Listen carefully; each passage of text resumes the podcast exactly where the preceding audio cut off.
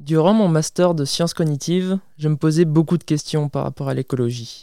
Et à cause d'une épidémie mondiale, j'ai passé la plus grande partie de mon stage de fin d'études en télétravail, à faire des tâches rébarbatives. C'était loin d'être le feu.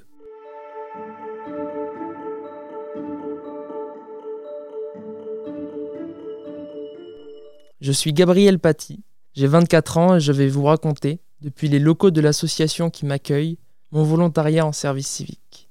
À la fin de mes études, il était clair pour moi qu'il me fallait du temps pour me poser, pour réfléchir à un projet professionnel en lien avec mes valeurs. J'ai décidé d'effectuer un service civique afin de valoriser mon année de transition tout en ayant du temps pour mes projets personnels. Le volontariat en service civique est un bon compromis puisque mes missions sont réparties sur une base de 24 heures semaine. Aujourd'hui et depuis le 8 octobre, je participe donc à des missions d'animation, de médiation et de formation avec la Ligue de l'enseignement. Mais la Ligue de l'enseignement, c'est quoi? C'est une association nationale à but non lucratif qui contribue à l'éducation du citoyen de demain, tout en favorisant le respect de l'autre et le vivre ensemble. Je travaille donc dans le secteur de l'animation et de la formation à la Ligue de l'enseignement. Et plus précisément, qu'est-ce que je fais? J'aide des collégiens à faire leurs devoirs via le dispositif Devoir fait. Je co-anime des temps d'activité périscolaire ou TAP sur des thèmes tels que la langue de signes ou l'égalité filles-garçons. J'explique aussi aux jeunes générations, par le biais d'une exposition, les tenants et les aboutissants de l'esclavage colonial. Le 19 février dernier, lors de notre dernière activité de sensibilisation sur le harcèlement en milieu scolaire, une fille est venue me voir pour me dire que ça l'avait aidée.